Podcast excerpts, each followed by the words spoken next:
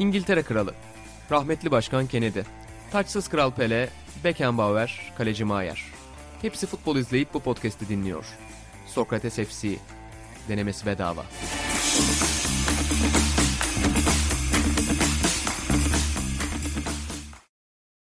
Sokrates FC'den herkese merhabalar. Ben İnan Özdemir, İlan Özgen ve Atahan Altınordu ile birlikte futbol gündemini yoğun bir şekilde, güncel bir şekilde değerlendirmeye devam ediyoruz efendim. Son iki haftada futbola dair sevdiğimiz 50 şeyi sıralamıştık hatırlayacaksınız. Ki o podcastlere de SoundCloud'dan, Apple'dan, Spotify'dan ve diğer mecralardan ulaşabilirsiniz. Hatta Sokrates FC'nin kendi feed'i de var. Onu duyuyor olmayı unutmayın lütfen. Aynı zamanda bu süreçte yeni sayımızı da hazırladık. Yeni sayımızın da reklamlarını kaçırmayın. Dükkan.sokratesdergi.com'dan Kasım sayımızı alabilirsiniz. Kapakta Atahan Altınordu'nun çok sevdiği NBA takımlarından biri var. Los Angeles Lakers. Poster olarak Rafael Nadal'ı veriyoruz. İşte İlan Özge'nin Borussia Mönchengladbach yazısından Atahan Altınordu'nun Cüneyt Tanman röportajına benim LeBron James yazıma kadar üçümüzü konu alan bir reklam yaptım ama çok güzel dosyalarımız var. Sevgili Canerelerin Emre Sakçı ile rekortman yüzücümüz Emre Sakçı ile yaptığı röportaj var mesela. Yine çok sayıda içerikle karşınızdayız efendim. Sayımızda incelemeyi ve almayı unutmayın. Atan senin bir sistemin olacaktı. Bekliyorum araya sistemini sokmanı ama gelmedi. Ya ben araya girmek istemedim. Şimdi dostlarıma ince bir sitem. Burada ben futbola dair sevmediğimiz 50 şeyi konuşmak istedim. Bana engel olundu. Sansüre uğradım.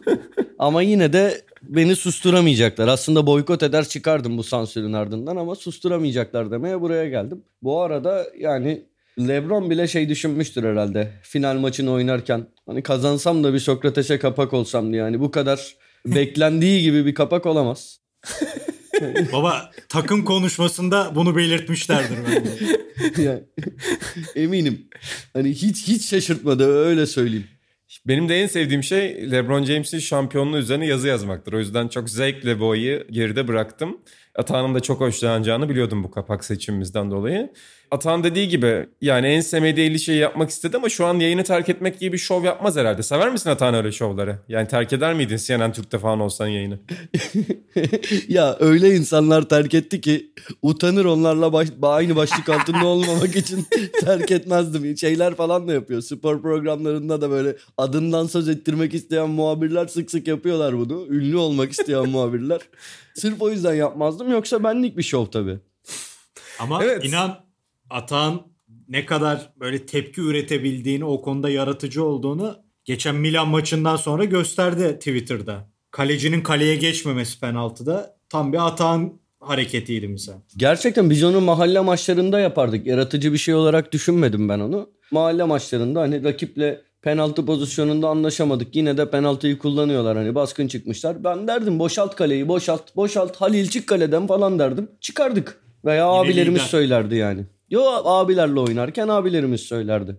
Ama Peki. ben özür dilerim inancım. Ben maçı izlerken gördüğüm anda Atahan Altınordu dedim. Yani Milan'ı izlerken Baresi, Rivera, Gullit demiyorsun. Orada bile Atahan Altınordu diyorsun. Böyle bir adam. Ya penaltıda direkt Atahan dedim yani. O kadar komedi bir karardı ki. Pozisyonu bir anlatmanı rica edeceğim senden. Cidden komedi miydi? Bir de İtalya'da bu var çok tartışılıyor. Hakikaten çok mu kötü uygulanıyor?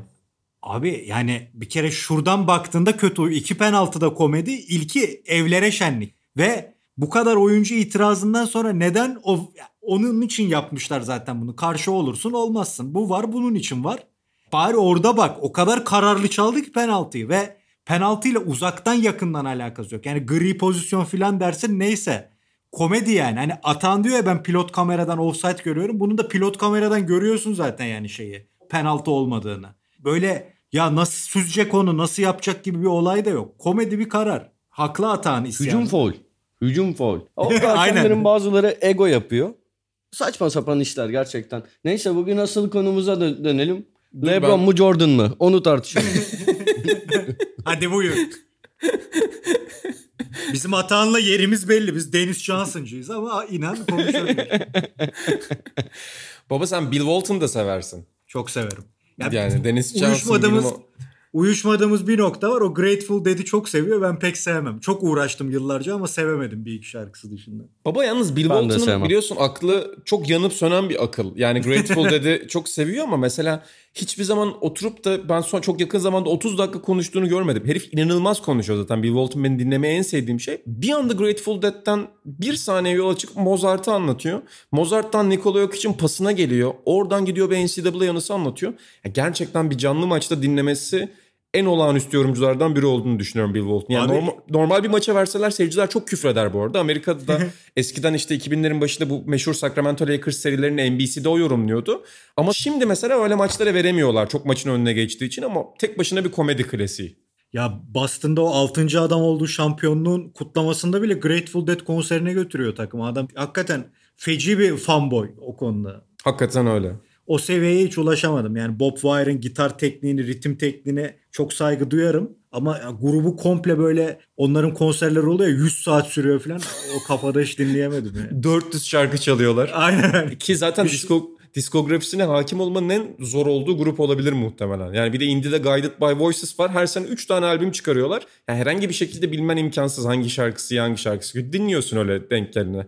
Ve çok konser grubu. Hep konserleriyle anılıyor. Hiçbir albümüyle anılmaz Grateful Dead. Hep konserleriyle. O açıdan çok uğraştım. Yıllarca uğraştım. Geçen sene gene uğraştım bir daha. Ha, olmuyor yani. Birkaç şarkısı var onun dışında sarmıyor. Atağın küfretmeden son şeyi de vereyim. Bill Walton'ın Niye işte bu- küfredeyim ya? Yok estağfurullah Şampiyonlar Ligi'ne geçmedik diye moderasyonuma laf ediyorsun ya sonra o yüzden.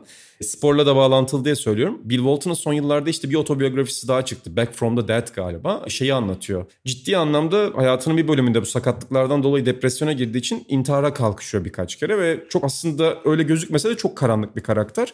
O dönemde New York Times'e verdiği bir röportaj vardı. Sam Anderson hatta yazar da çok iyi hatırlıyorum. Onunla birlikte arabada Grateful Dead dinleyip gidiyorlardı baba.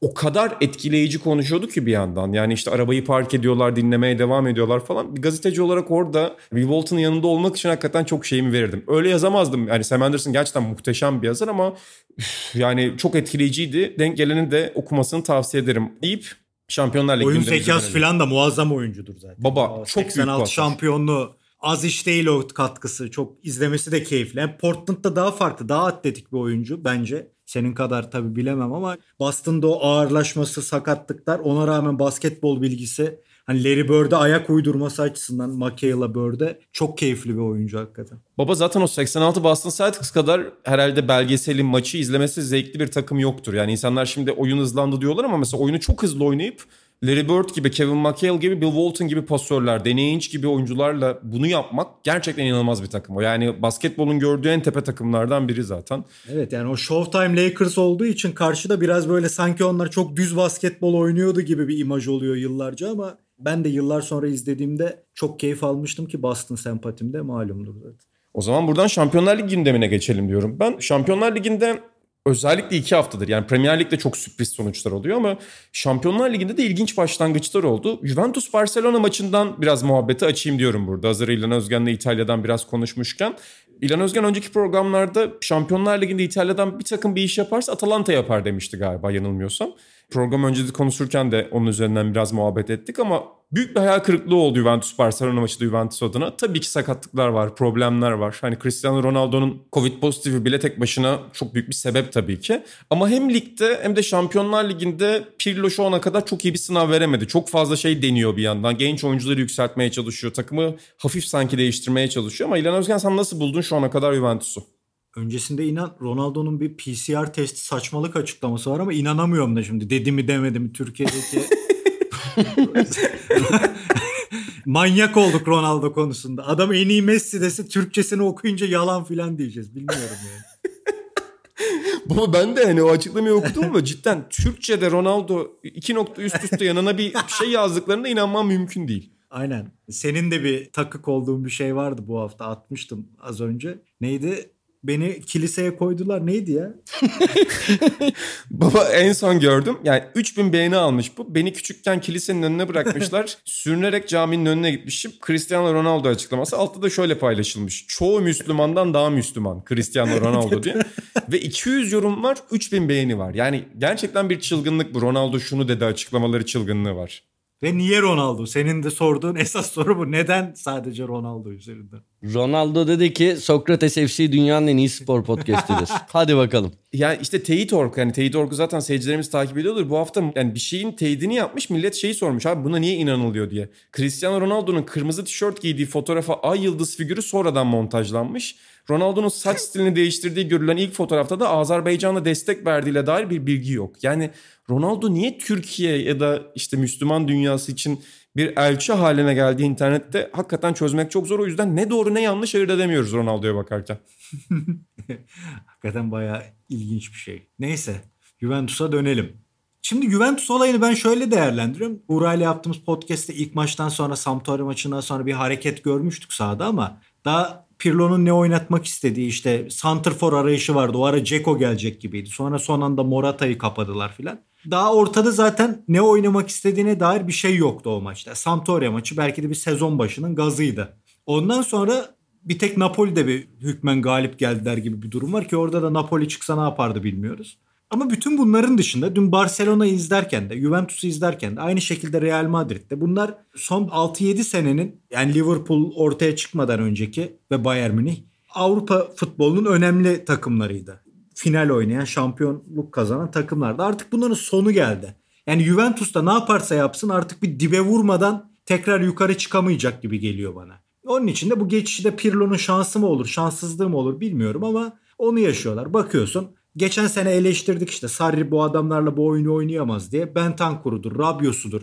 Bunlar hala takımda. Yani tamam Sarri istediği futbolu oynatamaz da herhangi bir yüksek tempo oynamak istediğin futbolu zaten bu adamlarla oynayamazsın. Ya bunun yanında işte Kulüşevski gibi, Chiesa gibi transferler iyi güzel tamam ama dediğim gibi daha strateji olarak bir şey belli değil Juventus'ta. Yani bütün bunlara baktığında bu seneyi bence geçiş dönemi gibi çöpe atmanın hiçbir sakıncası olmaz Juventus için. Ha, Avrupa'da dediğim gibi Juventus gelebileceği noktaya geldi. O iki final önemli işlerdi ama olmadı. Bundan sonra ya yeniliğe gidecekler ve o yeniliğe giderken de bu geçişlere boyunlarını bükecekler diyelim. Onun için beni çok şaşırtan, şoka sokan ya bu Juventus ne kötü oynadı diye bir şokla izlemedim. Yani Atalanta'nın sezona kötü başlaması beni daha çok şoka sokmuştur Juventus'un bu halinden normal bir durum ama senle de yayın öncesinde konuştuk. Juventus kötüydü ama bir anda Barcelona da bence bir o kadar amaçsız bir takım gibi sahadaydı. İki tane çöküş yaşayan takımın şeyini izledik gibi, maçını izledik. Bir yanda Ajax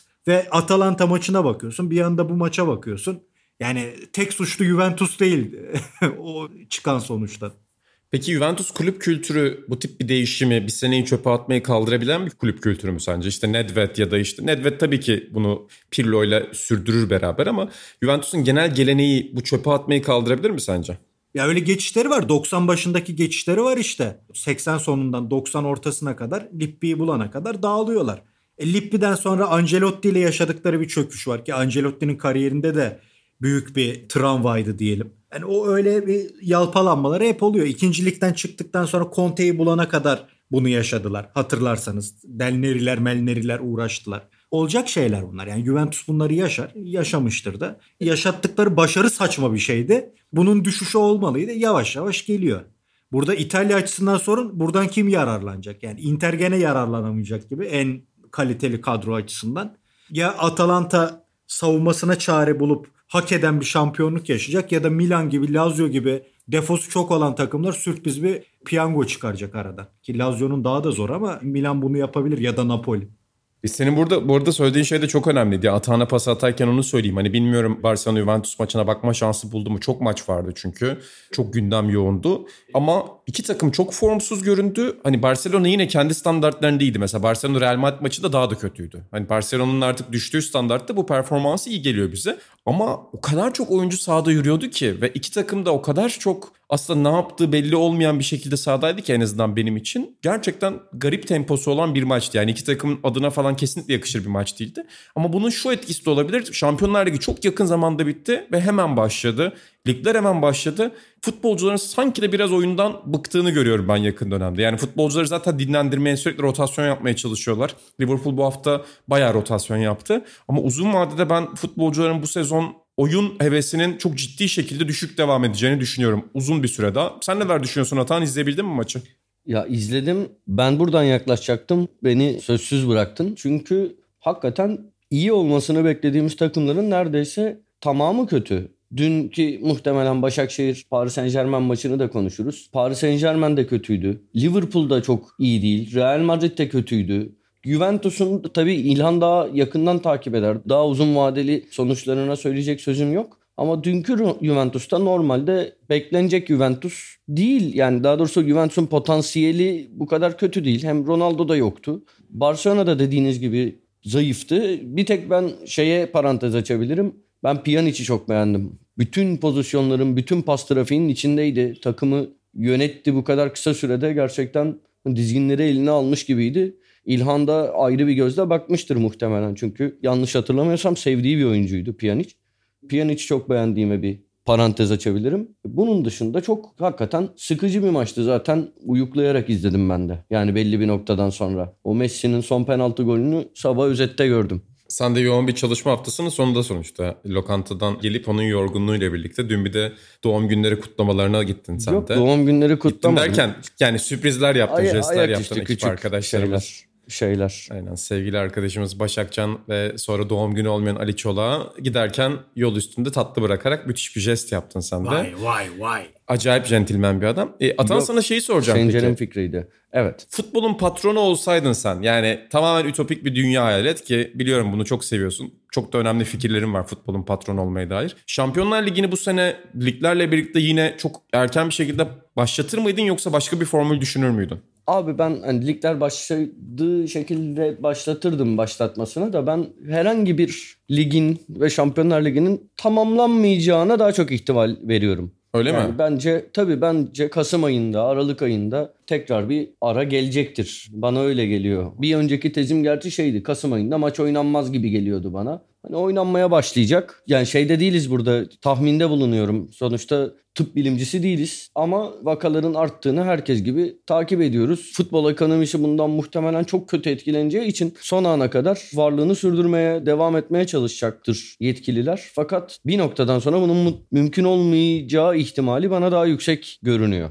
Ama şey senin soruna direkt cevap verirsem ligler başlıyorsa Şampiyonlar Ligi'ni de başlatırdım. Ya şunu düşünüyorum ben orada abi. İşte bu sayıda görmüşsünüzdür zaten Euroleague üzerine de bir dosya yaptık burada. Avrupa basketbolu çok kötü yönetti süreci ki futbola göre biraz daha ekonomisi küçük bir alan orada ve daha olaylı bir yönetim biçimi var zaten Avrupa'da iki başlılık mevcut. Hani futbolda sonuçta biraz daha o yapının daha oturduğunu söyleyebiliriz yıllar içerisinde ama ülkelerin kendi içindeki liglerin belli nebzede devam etmesi ya da onları idare etmek biraz daha kolay ama Avrupa içinde seyahat yapılan bir ligin de hemen başlaması bana acaba başka bir formül düşünülebilir miydi sorusunu getiriyor. Çünkü senin söylediğin gibi vakalar artmaya devam edecek ve muhtemelen görmezden gelecek futbolda bunu. Bir noktaya kadar en azından son noktaya kadar görmezden gelmeye devam edecek ama işte bu Amerikan sporlarında da görmüşsünüzdür. Yani Amerika'da çok ciddi bir reyting düşüşü oldu bu sene NFL dışında. Çünkü NFL kendi takviminde başladı. Bu kadar kalitenin bir yandan da düşmesi belli açılardan ki Premier Lig'de bu işe yaradı mesela savunma kalitesi düştü. Hakikaten lig şu anda çok eğlenceli başladı. Büyük takımların hepsi çok kötü durumda ve küçük takımlar ligin zirvesinde. Uzun vadede ürüne ki ürün demek de saçma oyuna verdiği zarar daha mı büyük olabilir diye düşünüyorum. Yani Şampiyonlar Ligi'nin anlamı ve değerini de sezon içerisinde düşüren bir futbol kalitesi görür müyüz? Onu, o benim korkum açıkçası. Ya bunda biraz şeyin de etkisi vardır bence taraftar olmayışının. Hatta Rusya'da taraftar vardı. Ben izlemediğim maçların özetlerini izledim. Lokomotiv Bayern maçında taraftar sesi duyunca lan özlemişim dedim yani. O maç mesela biraz daha keyifli geldi. Bence taraftar olmayışının da etkisi vardır. Bir de sana hani şuradan ya daha doğrusu muhalefet demeyeyim soru sorayım. Avrupa içinde dolaşım var, deplasmanlar var diyorsun da ya o bence çok şeye etki etmiyordur. Sonuçta bu kulüpler sadece kendilerinin olduğu uçaklarla seyahat ediyorlar. Çok insan içine karışmadan maçlarına çıkıp dönüyorlar şu anda. Öyle değil mi? Yani doğru evet seyirciler seyahat etmediği sürece sonuçta riski minimize ediyorsun haklısın o konuda. O yüzden liglerden ben çok farkını göremiyorum. Tabii şey ne olacak? Yani Başakşehir mesela bir mucizeye imza atıp veya da şey diyeyim hani büyük bir başarıya imza atıp diyeyim. Gruptan çıksa maç trafiği zaten hani garip 21 takım. Hani o biraz Türkiye'yi daha çok etkiliyordur. 21 takımlı lig olduğu için. İlhan Baba senin bir senaryon var mı? Hani sence devam eder mi her yoksa sen de bunun kesilebileceğini düşünüyor musun? Tabii ki yani bunu tartışmak çok saçma. Biz nereden bileceğiz vaka sayılarını ama senin bu konuda fikrinde genel düşüş, kalite şöyle bir şey görebiliyor musun yani? Bir kere en başta konuşmuştuk. İzleyici olarak zorlandığım bir şey ki ben seyircisiz maç izlemeye hala alışamadım. Hani bahsettiğimiz o bıkkınlık var ya Barcelona Juventus maçında. Belki böyle maçların sebeplerinin %60'ı da taraftarın olmaması. Hani oyuncuyu maça bağlayan bir anlık bir hareket bile maçın seyrini değiştirebilir. O açıdan Atağan'ın dediği doğru yani ona katılıyorum. Abi vaka artışı olacaktır. Ben de Atağan'la aynı fikirdeyim ama sanki Mart ve Nisan'da bunu yaşadığımızda böyle bir şeyle karşı karşıya kalmamıştık ya. Korkudan da biraz aralar verildi gibi. Şimdi insanlar daha duruma alıştı ve ya oynanıyor işte. Böyle devam ediyor işte kanısına vardı ve kesmeden buradan devam ederler gibi geliyor. En baştaki durum hem sağlık şartları içinde hem de insanlar şoka girmişti. Toplu yani biz bu işi aktaran insanlar bile şoka girmiştik. Dergi ne olacak, nasıl yapacağız, ne edeceğiz filan diye. Orada da öyle bir korku vardı. Biraz da onun arası gibiydi o. Şu anda tekrar bir ara verilir mi? Çok ihtimal vermiyorum ama Atağan'ın dediği doğru. Vakalar artacak, haklı yani. Dünyada Şöyle, da artacak, sporda da. İlhan. Bir yandan hani önce katıldığım tarafını söyleyeyim. Baştaki psikolojide değiliz. Bir de başta bir bilinmezlik vardı. O zaman normal sokakta kimsenin olmadığı yerde bile bulaşır mı bulaşmaz mı insanlar bilmiyordu. Tek başına insanlar sokağa çıkmaya korkuyordu. Kalabalık yerden bahsetmiyorum. 100 metre kare boş alanda sokağa çıkmaya korkan insanlar vardı. Şey videolarını hatırlarsın. Otobüste tutacağı tutunuyorsun orası sararıyor. Sen Aynen, de aynen. tutuyorsun falan. Aynen. Yani şimdi direkt öyle çok küçük temaslarla falan bulaşmasının daha zor olduğu ortaya çıktı. Hani tabii ki her şey mümkün de o bilinmezlik psikolojisi en azından bitmese de azaldı. Ama şunlar olacak işte bir sürü pozitif vaka takımlar eksik kalacak. Ben Türkiye'yi düşünemiyorum. Zaten yoğun bir trafik var. Ne olacak? Hani bunu azaltmak için belki yani söz gelimi Türkiye Kupası'nı iptal edecekler. O hafta maç oynanacak falan da rakamlar arttıkça takımlara daha fazla pozitif vaka takımlarda rastlanmaya başlanınca bir yerde bir yani bütün ligler için de en çok Türkiye için söylüyorum şu anda. Anladım. Orada ben sana katılırım. Ben Şampiyonlar Ligi için konuşuyorum. Ben Şampiyonlar Ligi'nin herhangi bir araya tabi tutulacağını düşünmüyorum açıkçası. Ama liglerde haklısın. Öyle maç iptalleri, sezonun ara verilmesi falan olabilir. Doğrusun orada. Peki burada başka bir şey sorayım Atay'a. Başakşehir maçına da birazdan geliriz ama Ajax Atalanta'yı izledim. Ajax'ın başlangıcını Tabii nasıl ki. görüyorsun? Tabii ki izledim. İnan. Hatta şunu da söyleyeyim. Ha, söyle Nasıl İlhan, bir soru sen söyle. soruyorsun ya? Cruyff, Linus Michels, Atan biz Buğra'yla Ajax programı yapacağız. Şimdi Atan'ı selamla açacağız. Yani ayıp ediyorsunuz dedim bir de. Ya onu bırak ben bir önceki bölümümüz 51. bölüm çekerken bir yandan Ajax Liverpool maçı başlamıştı. Kendi konuşmadığım zamanlarda onu izliyordum biraz. Teşekkür ederiz yani. Yok sizi de dinliyordum. Sesi kısık bir şekilde o maçı izliyordum. Bu maçı da tabii izledim. Atalanta Ajax maçını. Ajax fırtına gibi başladı. Gerçekten yani ben şuna hayran oluyorum. Hani biri gidiyor anında yeri doluyor. Ben daha önceki sezon Gravenberch'ten bahsetmiştim. Bu sezon aldığı formayı ilk 11 oyuncusu oldu. 18 yaşında. Bence De Jong'dan daha iyi yerlere gelecek bir oyuncu. Brezilya'dan Antony'yi aldılar. Yani şey gibi David Neres'in biraz daha potansiyellisi gibi. Yine onun da performansını çok beğendim. Lasina Traore'yi çıkardılar. Yine çok çok genç. 18-19 yaşında. Bu maçta da attı golünü. Bayağı da hani yıpratıcı, kalıplı malıplı bir oyuncu. İlhan'la da zaten konuşmak istediğim bir maçtı. Gerçekten bu haftanın Şampiyonlar Ligi'nde en iyi maçıydı. iki taraf adına da yani. Bence Atalanta'da, Ajax'ta çok güzel bir hatta klişe söyleyeyim bir futbol ziyafeti sundular. 2-2'de maçın şanına, oynanan güzel futbola yaraşır bir skordu. Bence hani tam beraberlik maçıydı. Ya bu arada Ajax hani bu gruptan çıkamayabilir. Buna üzülüyorum. Hem Liverpool var hem Atalanta var. Onu diyecektim yani Ki- skoru da alamadılar sonuçta. Hani şu anda puan Evet, farkına iki- baktığımda dezavantajlılar baya. Evet öyle. Ama Geçen sene de Deplasmanda da bir puan aldılar canım. Şimdi rakibi Atalanta dersen hadi Liverpool'u bir kenara koy. Atalanta'dan Ya da ama şey var. bir puan aldı. Atalanta mesela Liverpool'dan puan çalabilir önümüzdeki hafta kendi evinde. Liverpool'un da şu anda çok formda olmadığını düşünürsek. Ajax ilk maçta Liverpool yani puanı hak ettiği bir maçtı bence. Alamadı kendi kalesine Tagliafico'nun attığı hakikaten hani olmayacak bir golle. Mesela o da var yani. Deplasmanda Atalanta'dan puan almayı sayıyorsak bunu da göz önünde bulundurmak lazım. Zor Ajax'ın bu grupta. Atalanta iki kere Liverpool'la oynayacak ya orada hem Ajax'ın hem Atalanta'nın yolu çizilir gibi geliyor bana. Bu grubun kaderini. Midtjylland çizer. Çok net belli yani. Ya Midtjylland kendi kaderini bile çizemeyebilir bu grupta ama Bilet en azından Danimarka'dan bol bol bu, bu programda da telaffuz etti İnan Özdemir. Peki Ata şimdi show mov konuştuk sen sinirlendin kaleciyi çekerim falan dedin işte tweetini hatırlattı İlhan Baba İtalya Ligi'nden. Ajax Venlo maçına ne diyorsun? Yani 13-0 senin Atılır. futbol fikriyatında nerede? Atılır. Atılır. Ben ben ben İnşallah aksi bir fikriniz vardır burada kavga ederiz. Ben yok rakibe saygısızlık yok bilmem ne diyen insanların hasta olduğunu düşünüyorum. Yani ciddi şey problemleri var bence. Ego problemleri var bu insanların. Peki. Futbol bu kardeşim. Gol bir dakika bir dakika Peki, burada peki, konuşuyorum. peki, peki, Ha, peki, söyle, peki bir şey söyleyeyim. söyle, Ben senin halı, edeceğim. halı sahada çok seninle maç yaptım. Halı sahada diyelim ki biz seninle aynı takımdayız. Evet. Zaten aynı takımdayız. 6 farklı Neden 5 bahsettiğini biliyorum. 5-6 farkla gerideyiz. Rakip takımda böyle topukla gol atmaya çalışan, normal pozisyonda hafif varyete yapmaya çalışan, sambacılar gibi oynamaya çalışan teknik çocuklar var. Senin buna sinirlendiğini ve oyunculara çift aldın diyemem ama sert girdiğini gördüm. Şimdi Venlo oyuncusu kere- olsan sen bunu yapmaz mıydın? Yapardım bence. Yapmazdım. Gol atıldı diye yapmazdım. Şimdi evet bahsettiğin olay bir kere yaşandı. Sadece Münferit hani vaka mıdır? değil. Ya münferit vaka orada biraz rakiple dalga geçme durumu vardı. Gerçekten de çok zayıf yakalanmıştık. Bir şey de yapmadım. Bir tepki vermedim. Hatta sert bir müdahalede de yapmadım. Sadece hırsla karşısına dikildim her pozisyonda. Öyle hakikaten öyle. Herhangi bir foul bile yapmamış olabilirim.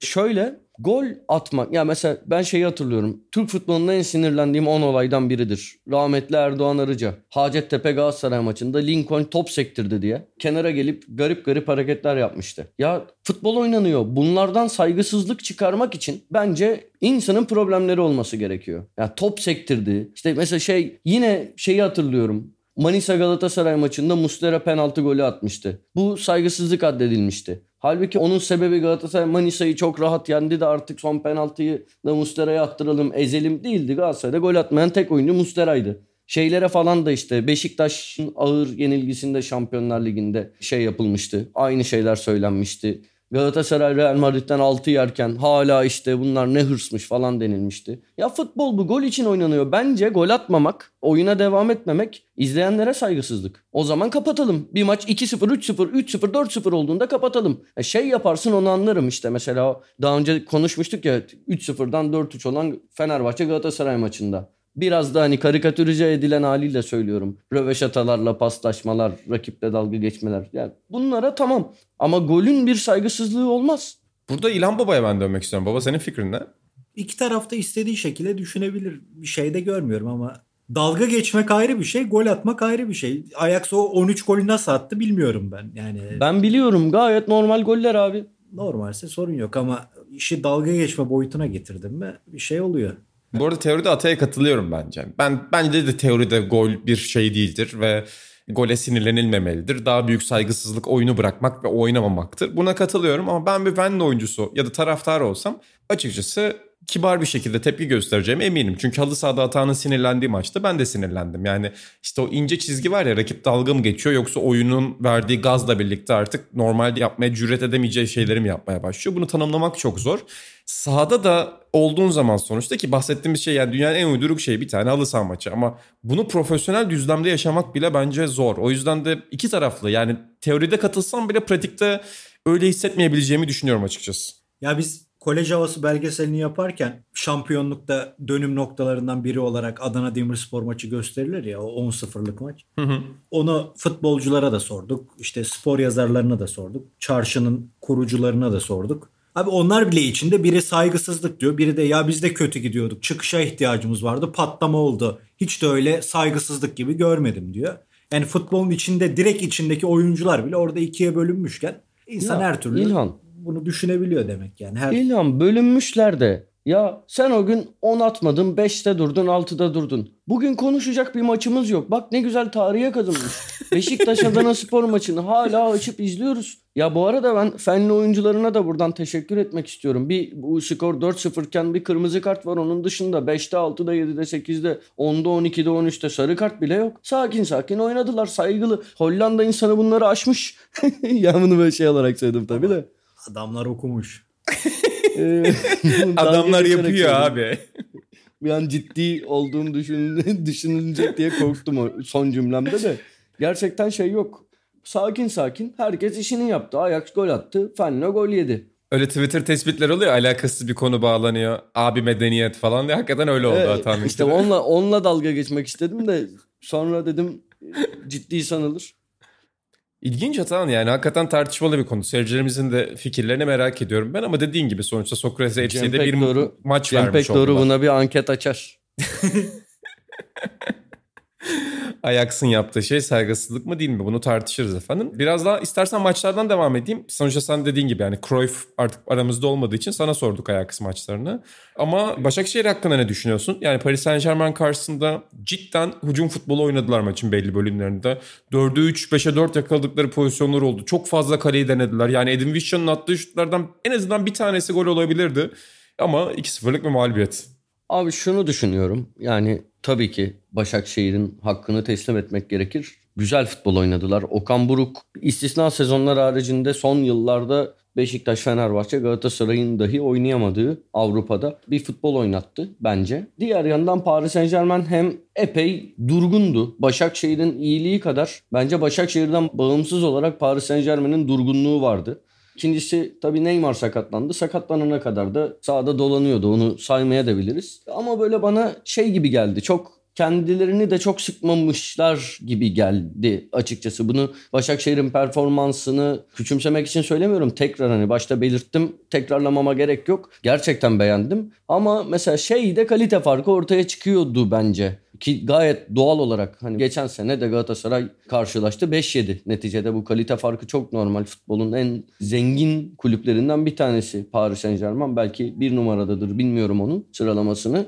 Başakşehir mesela o kadar pozisyon daha doğrusu o kadar hücum denedi ama mesela ceza sahasına pek sokmadı Paris Saint Germain.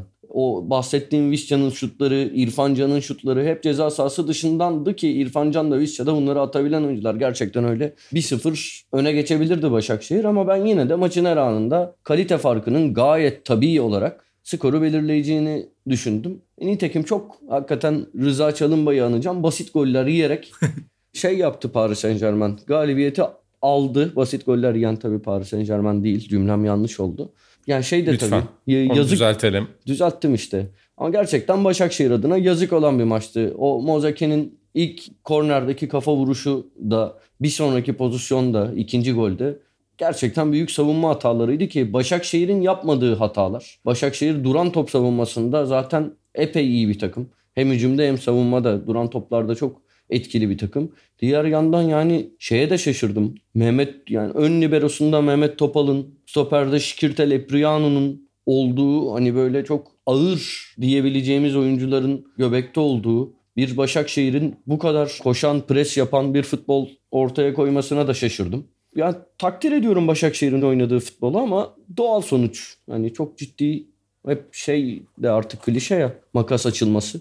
Evet. Makasın açılması nedeniyle doğal sonuç çıktı sonunda ortaya. Her türlü bence bir Başakşehir golü atsa da Visca, İrfan Can onların bir tanesi girse bile Başakşehir döner alırdı maçı. Yani kadroya baksan yetiyor zaten. Mehmet Topal da bu arada 100. Avrupa Kupası maçına çıkmış. Güzel bir istatistik hakikaten. Yani 100 tane Avrupa maçı bir Türk futbolcunun oynaması ki kariyerinin sonuçta büyük bölümünde en büyük Türk takımlarında oynadı. Çok normal aslında bir yandan da. Türk futbolunda çok anlam veremediğim bir kariyerdir. Öyle mi diyorsun? Hayda. Tabii çok severim. iyi bir profil olduğunu düşünürüm.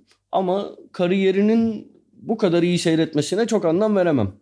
İddialar var. Yani cevap hakkı da doğdu. Umarım Yok, Mehmet hayır, Topal çok, çok, bağlanır çok, yayınımıza. Gerçekten sevdiğim bir insandır. Vaktiyle hani ona çok saygı duymamı sağlayan bir diyaloğun içinde de bulunmuştum kendisiyle. Sevdiğim bir insandır ama kariyeri bana şaşırtıcı geliyor.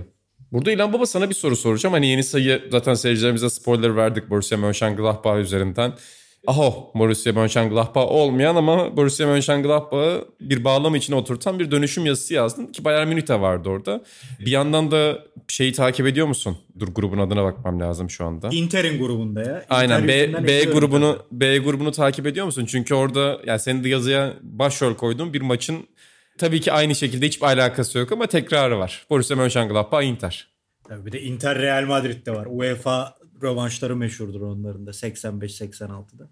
Evet Inter başarısız olsun diye keyifli izliyorum. İyi de gidiyorlar ilk iki maçta aldıkları iki puanla. Onun için grubu kaçırmıyorum. Gladbach Inter maçında da ölümüne Gladbachlıydım. Ya benim herkes Milan'ı sevdiğim için Inter'i sevmiyorum gibi bir şey sanıyor. Hiç öyle şeylerle işim olmaz. Çok sevdiğim takımları vardır Inter'in. Çok takdir ettiğim ama ben Conte kadar kredisi fazla bir antrenör görmedim futbol severlerin gözünde. Adam hiçbir türlü eleştirilmiyor abi. Onun için başarısız olsun diye keyifle izliyorum. Gladbach'ta ne güzel yenecekti ama olmadı. Gene Mehmet Yıldız Sivas Spor taktiğiyle attılar bir gol. O yüzden takip ediyorum. Peki Mönchengladbach'ı beğendin mi baba? Sonuçta sen 70'lerde de Alman futbolunu yakından takip eden doğayan bir gazeteciydin. Ee, bizim yaşımız o yıllara yetmedi. Aynen. Senle dergide hep konuşuruz bunu. Kasetten izledik. Mönchengladbach'ın dönüşü ne olursa olsun önemli bir şeydir. Yani Şampiyonlar Ligi'nde marka olarak öyle değil mi? Ya öyle takımlar var ya. Misal Dinamo Kiev, Mönchengladbach böyle bir dönemin iyi futbol takipçileri mesela babamların kuşak falan gördü mü bir mutlu olur o takımları. Onlardan biri tabii alakası yok artık o şeyle. Zaten yazıda da onu belirttim yani. Bayern Münih'in yükselişinin sebepleriyle diğerlerinin çökmesi hatta adamların simgesi bile Bayern Münih'le özdeşleşmiş durumda şu anda. Onun için o Atağan'ın az önce dediği gibi makas uçmuş durumda da hani gör, gördün mü seviniyorsun işte. Kenarda Bono falan var as başkanları öyle şeylerle mutlu oluyorsun. İlhan. Heh, buyur. Metin Özgen izledi mi maçı? İzlediyse çıldırması gerek. Son dakikalarda hani gerçekten Mönchengladbach 90 artı 3'te golü yedikten sonra bile gol atacak pozisyon buluyor ama öyle tercih hataları yapıyorlar ki. İzledi mi? Hangi maçı? Gladbach Inter Real? Madrid. Ha yok onu ben de izlemedim baba. Babam da izlememiştir herhalde bilmiyorum. Ha tamam Konuşmadık. tamam yok In- Inter Gladbach maçı hani onda da zaten son dakikada yemişti Mönchengladbach da bu hafta acaba izledi mi diye merak Ha, ettim. yok. Yine bir 88'de 89'da yediler bir 90 artı 3'te yediler. Ama yani maçın 3-0 4-0 olması gerekirken 2-2'ye döndü. Akabinde de yani 2-2'den sonra bile çok saçma paslar yaptılar. Yani pozisyon bulup da o son pası verememek çok büyük bir handikap oldu onlar adına. Ben İtalyanları izledim baba. Diğer maçlara hiç bakamadım. İtalyanların hepsini izledim ama.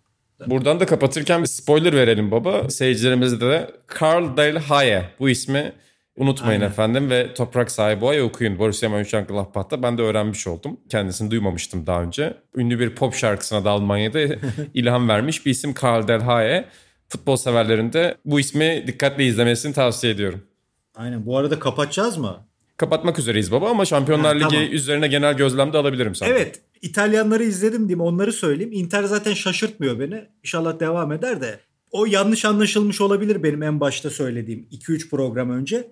Lazio beceriksizliğinden ya da kapasite yoksunluğundan başarısız olur gibi bir şey demedim. Öyle onu demek istemedim. Lazio'nun kadrosu çok dar. 3 senedir bunun zaten sıkıntısını yaşıyorlar. Bu hafta da zaten korona çıktı 6-7 oyuncuda. Adamlar acayip bir takımla sahaya çıktılar. Yani inanılmaz. Ben 3-4 oyuncuyu falan izledim herhalde toplam bugüne kadar. Yani acayip bir kadro vardı. O açıdan Lazio'nun bir sıkıntısı var. Ligde de sonunu getirememesinin sebebi bu kadro sıkıntısı. Yani Luis Alberto ile Immobile grip olsa puan kaybeder diyordum ben Lazio'ya geçen sene. Adamlarda korona çıktı işte bu maçta yoklardı. Dortmund'u yenmişken ilk maçta Kulüp Bruges gibi bir takımla berabere kaldılar.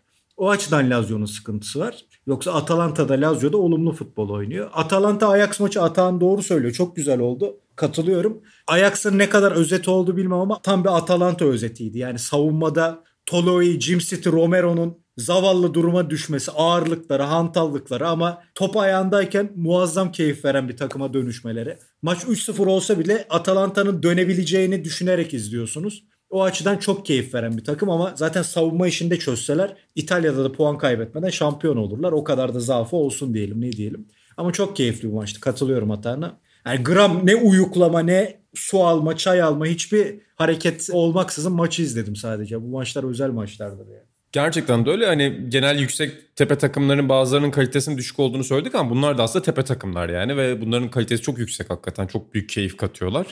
O yüzden biz Şampiyonlar Ligi ağırlıklı programında sonuna geliyoruz. Atan senin kapatırken söylemek istediklerin var mı? Ya başka bir zaman Dortmund'da konuşabiliriz. Tabii ilk maç Lazio'ya yenilmişlerdi. Bu hafta da Zenit gibi daha zayıf bir takımı yendiler ama Dortmund bence kadro olarak geçen sene de öyleydi. Ama kadro olarak ileriki turları eğer turnuva biterse ileriki turları görebilecek bir takım. İlerleyen zamanlarda Dortmund da adından söz ettirir diyeceğim. Hani basit bir şey söyledim ama. Ben de program kapatırken merak ettiklerimizi, tartıştıklarımızı tekrar hatırlatayım. Ajax'ın Venlo karşısındaki golleri saygısızlık mıdır? Sizin için sınır nedir efendim burada? Ve diğer sorum da Atan Venlo oyuncusu olsa kaçıncı dakikada kırmızı kart görürdü veya görür müydü? Bunu da sizlere Görmezdim. sormak istiyorum. Ben tam tersi iddiadayım ama sen bana bu konuda katılmıyorsun. Ben senin 64-65 civarı göreceğini düşünüyorum. Olabilir, olabilir ama ama bu benim oradaki kendime hakim olamamam rakip takımın yanlış yaptığını göstermez. O benim bir zaafım, benim bir yanlışım olur öyleyse. Şu an Of of. daha of. sakin